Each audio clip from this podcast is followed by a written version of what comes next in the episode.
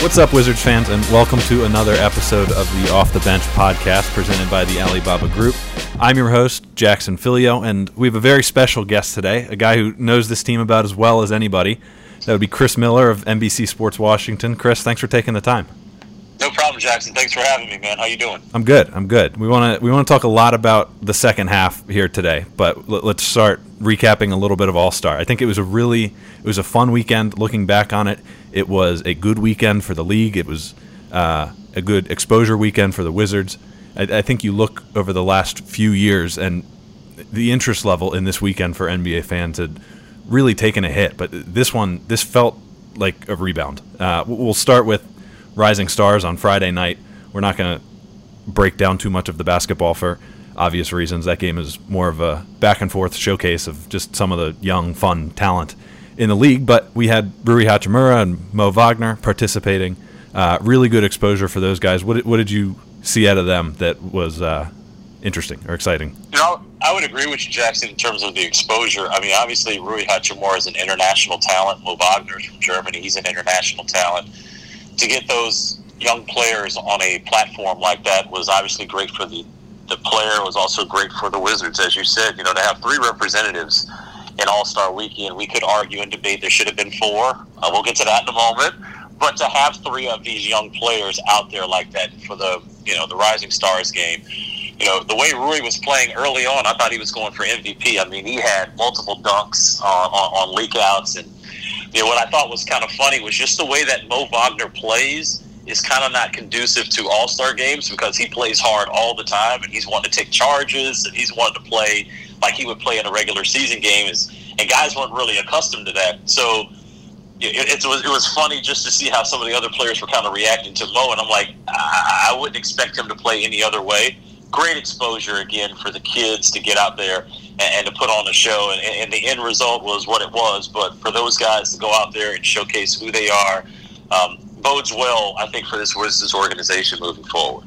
Yeah, and I think you look at the international aspect of it. This league, not that it's ever struggled to be a global league, but over the last 10 years or so, it, it continues to get better. And the fact that uh, it's not just a collection of veterans, you know, as, as we lose some of them, as Dirk retires and, and other players of, of that like, it's, it's so cool to see uh, younger players coming in from across the country, not just you know from the Wizards, you know, Japan, Germany, of course, but uh, you know there's there's a Canadian presence um, that, you know, and you saw all of it on on Friday night, so that was very cool. And then All Star Saturday, of course, uh, skills competition is the table setter. Bam Adebayo wins that one. Uh, and then it was time for the three point shootout. You know, we had Davis Bertans in that one who it, it, took him a couple racks to get going, but once he did. He put on a, 26 point performance in the first round and moved on to the second and final round. Uh, you know, Buddy Hield goes on to win that in an exciting uh, last couple rack comeback that put him over Devin Booker. Um, what did you see out of Davis? Well, he was clearly the odds-on favorite, I think, for all of us here in the DMV to go and, and, and win it, just because what we've been able to see through the first half of the season, how he can just get hot at a moment's notice. And towards the end of that first round, when he started really getting hot again, I think you said hitting 10 of his last 11, you know, to score 26, you're thinking him going into the finals, he would be the favorite. But uh, as, as he said to me afterwards, you know, it's cool to be a part of it, but the best part of the weekend for him was to have his wife and daughter there to spend time with them. Because, you know, as he said, you know, it's going to be probably difficult for him to ever make that Sunday game, but you know, you never know, right? But to at least be there for the weekend and to celebrate it with his family, that's really what it was all about. But he's so competitive, you know, you, you knew that I knew he was going to at least make it to the finals. And then after that, you know, it's just who gets hot. But it was a really cool showing for him, and clearly finishing third um, is, is nothing to be upset about. No, I think you could tell he was excited. It was a really fun night for everybody involved. And then shortly thereafter, uh, the dunk contest, which was – as exciting as ever, as controversial as ever. What was your takeaway from that result? Well, I feel for Aaron Gordon. I feel like this guy should at least have two slam dunk trophies. Uh, the 2016 contest in Toronto, I was there and saw that one between him and Zach LaVine. I thought that was really the best one I've ever seen, even better than the 88 dunk contest between Jordan and Dominique. But, you know, this one was right up there. I mean, some of the dunks these guys were pulling off, and then the fact that you know, Aaron Gordon jumped over Taco Fall that's, you know, seven five and you're just like and it wasn't even like something he practiced. Yeah. It was literally just at a moment's notice um, doing that. But I thought it should have been a tie at least. I mean, Aaron Gordon had five dunks where he got 50s. I mean, I don't think that's ever happened. It was just a remarkable event just to see the athleticism, but give credit to Derrick Jones Jr. He was up for the task, too. Yeah, and there's so many guys that show up to All Star Weekend and not, they don't mail it in, but they're not bringing, 10 out of 10 level of competition to it. And you can tell Aaron Gordon genuinely cares about that competition and badly wants one of those trophies. So you do, and it's not to take anything away from Derrick Jones Jr. or his dunks or anything like that, but it, it, at, at the least, it should have been a tie, in my opinion. But nonetheless, extremely entertaining uh, and a, another good night for the league. But I, I think when you look from a league perspective, the pinnacle of the weekend was the, I guess you can't even say 12 minutes to close uh, the All Star game the next night. Is however long it went. I think it was 40 plus minutes of real time, but it was 40 plus minutes of just incredibly exciting basketball. Talking, of course, the end of the All Star game itself. The league implemented a set of new rules where uh, the score of the team leading at the end of the third quarter uh, set a target score. Uh, this year, obviously, to honor Kobe Bryant, that was 24 additional points that they would have to score to win, and that made for some incredibly competitive exciting basketball between you know at times the best players in the league, uh, just going back and forth head to head. What did you see there? Well, you know, it was actually watching an NBA game competitive at its highest level with guys, again, taking charges, guys really locking in defensively. And that's something I think has been the, the complaint of fans and media types for years when you look at these All Star games is, you know, is anybody going to guard anybody? And, you know, not to mention you know, there was some money on the line for some organizations in Chicago to help kids. And I think that just added another layer to the competition because clearly you're helping kids is uh, a, it's a great initiative by the league. And obviously the players knew how important that was. But to get to that fourth quarter where it was commercial free and it's just hoop, right? You're just trying to get to that score. And, you know, for Kyle Lowry to foul Anthony Davis, it was just like typical Kyle Lowry. You know, he was just guarding and you know AD missed the first one, but made the second one, which ultimately got them to that 24 points. Uh, it was a great, great night. Uh, obviously, before the game even started, I thought Jennifer Hudson singing, you know, that tribute to Kobe was amazing. And Common to me is one of my favorite rappers, and for him to like rap guys starting a line, that was probably the coolest thing of the whole weekend. I, it would be cool just to have Common like do like a Wizards intro one time, just to see how fun that would be. Him rapping like Bradley Beal and John Wall's name and all the rest of the guys. So yeah, it was a fun night. Um, the league was. I know they were satisfied. The ratings were up seven percent from the year before. So I think it was just a win-win for everybody involved all weekend. Yeah, I, I would agree. Uh, let's transition a little bit to the second half. We've had some days off. Uh, we are recording this on Thursday. Friday night, the Wizards will get back at it, hosting the Cleveland Cavaliers. Um, so, looking back at the first half, it was. I feel like it was tough to get a read on this team. There were so many injuries and lineup changes. Uh, you know, the organization having to dig down into you know their G League depths to to fill out the roster on some nights. Um, injuries to key names, young players, a little bit of everything. Um, at this point, what do we know about this Wizards team?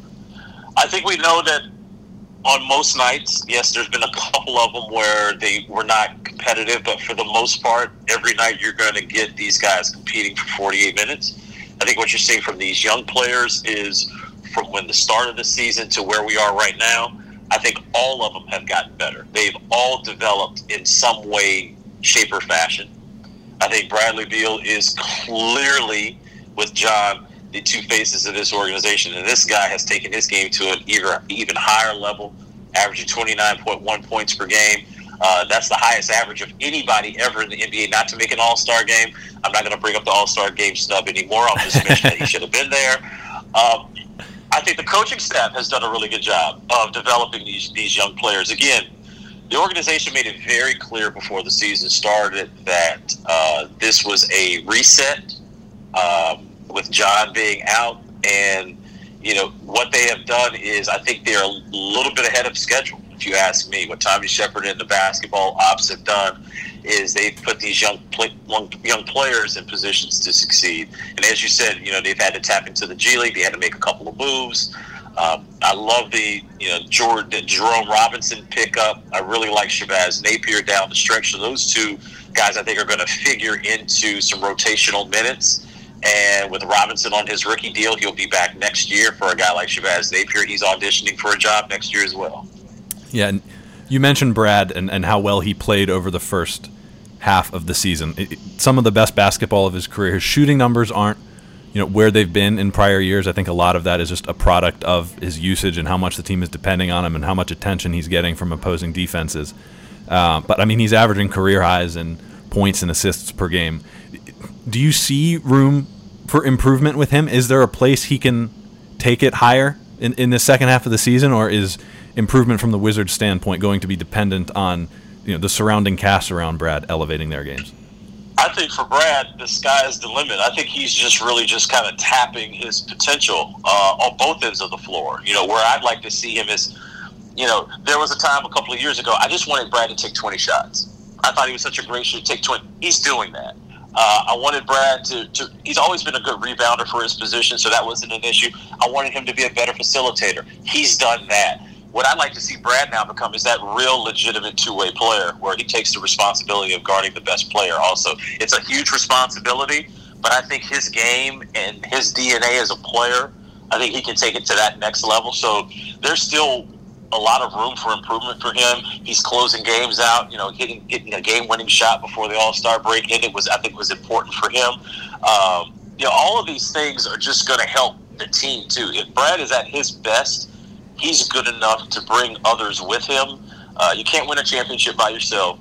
You can't make the playoffs by yourself. But I think if you're one of the best players and you're leading guys like Thomas Bryant and Rui Hachimura and, and you know Mo Wagner and all these younger players who are getting better, Brad has got to be at the center of that, and I think he did that in the first half.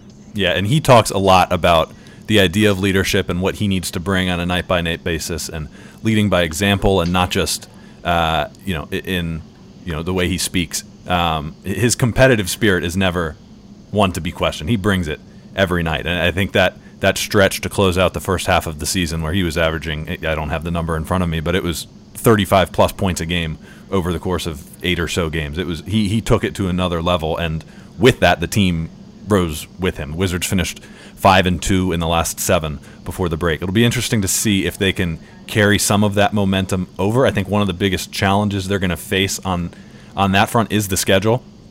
Of those seven games over the, the last stretch before the break, not a lot of playoff teams, but you know, it, the late February and March for the Wizards, it's tough. We got six back to backs, three road trips of three plus games. Most of those you know, games are going to be against teams that are currently set to make the playoffs. What are, given the schedule, what are reasonable expectations for the Wizards going forward here? You know, I think the way that they ended the first half, beating the teams that you know you're supposed to beat, again going five and two to close out the All Star All Star break, I think that was really key for them. Um, it all really starts Friday. What's your disposition going up against the Cleveland Cavaliers team that obviously is in flux with Beilein being out? Um, their backcourt is not good defensively. Uh, the team is not playing well, so you have to take advantage of that. It's another home game. It's another opportunity to get better in front of the home folk. But as you said, this schedule is tough. Do you realize they play the Milwaukee Bucks three times in the final 29 games? I mean, the best team in basketball. You're going to see them three times. So, as you said, that West Coast trip uh, is going to be tough. But know, I think the real key is just is, is managing the expectations. I think just taking care of the first game and then let everything else come to you. I think when we start thinking down the road, uh, that's when teams kind of get in trouble, especially when you're a young team when you look at the schedule, I mean, you and I, we can talk about it, but you know, the reality is, is these guys have to go out there and play it every night. And Just it's so cliche, but really take the Cavaliers as like the next objective, and then you go to Chicago, and then you know you keep moving on from there. Yeah, well, one of those three Milwaukee matchups that you mentioned is Monday night at Capital One Arena, so they will not have to wait long to get another look at you know, as you said, the best team in basketball. Looking back at the first half, the Wizards have actually played pretty well when they go against some of the better teams in the league. Wins against the Celtics and the Nuggets, Miami, Philadelphia.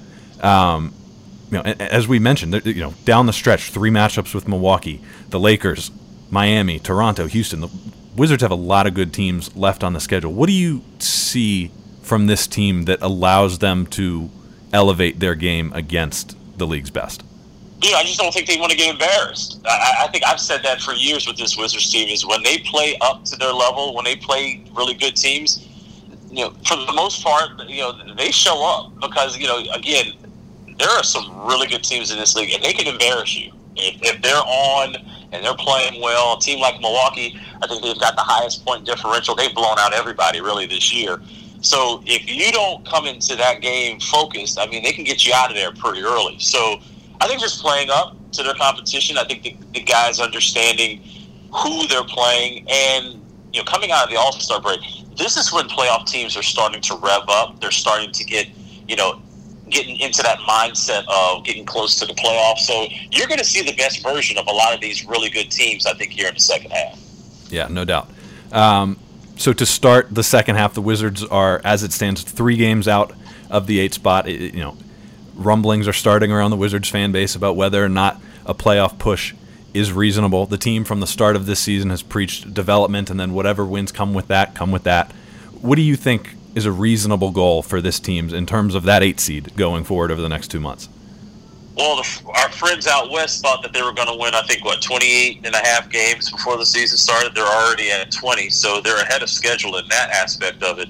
I'm a firm believer of this. Listen, if you have an opportunity to make the playoffs, you go for it. I mean, the fan base has gone through a lot right this year, and I think the biggest reward for them is to actually see some games in the playoffs. And I think it benefits young young players also, just to get the experience. I don't care if you're playing Milwaukee or if you're playing Toronto. I mean, just to get that experience, uh, I think will be invaluable next year when the expectations will be higher because John will be back. Um, they're three back now. Um, you know, a team like Brooklyn, you know, Kyrie might shut it down, which could help, which could hurt Brooklyn, Orlando, teams like that. So if Washington continues to win these games, you know, again, it starts with Cleveland. Then if you go to Chicago, you won two in a row coming out of the break, and then whatever happens on Monday against Milwaukee, now you built yourself some momentum. But I think playing, making the playoffs, I think that's the most positive thing you can take out of a season in which nobody gave them a chance to do that. Yeah, and you mentioned Brooklyn; they're sitting in the seven spot. Orlando currently occupies the eight. You, would think the Wizard would like to have one of those four losses against Orlando back, one maybe two. Oh, that no makes question. a world of a No difference. That, that's a tough break on that front, no doubt. But if that's going to happen, you know, it, we mentioned Brad and how good he's been. There's going to have to be an elevation from some of the other guys around him. We mentioned how how much development has come from basically every young guy on this team, whether it's Troy Brown Jr. Rui's been fantastic when he's on the court.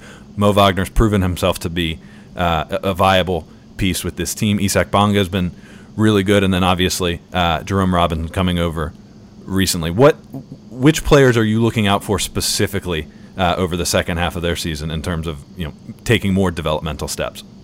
Uh, I think there's two guys. I think it, it, it might concern like some position switching also. I, I think playing Thomas Bryant at the four, I think would be something that the Wizards will continue to try to do here in the second half to see if that could be something down the road that he can play. Also, Rui Hachimura playing some three.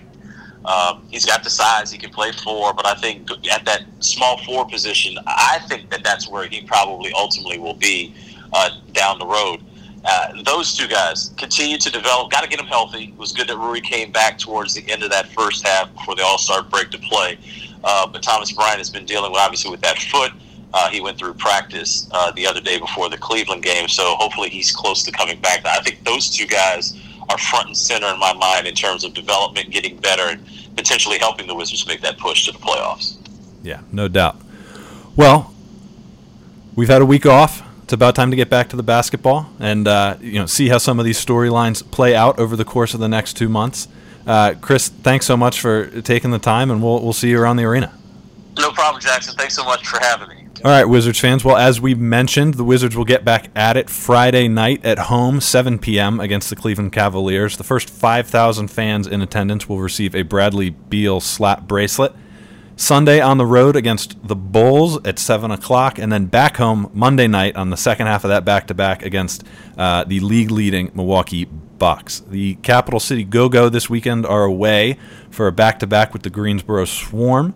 Both of those games will tip at 7 and then home next weekend on Tuesday at 11:30 a.m. against Maine. All right, thanks Wizards fans. We will check in again next week.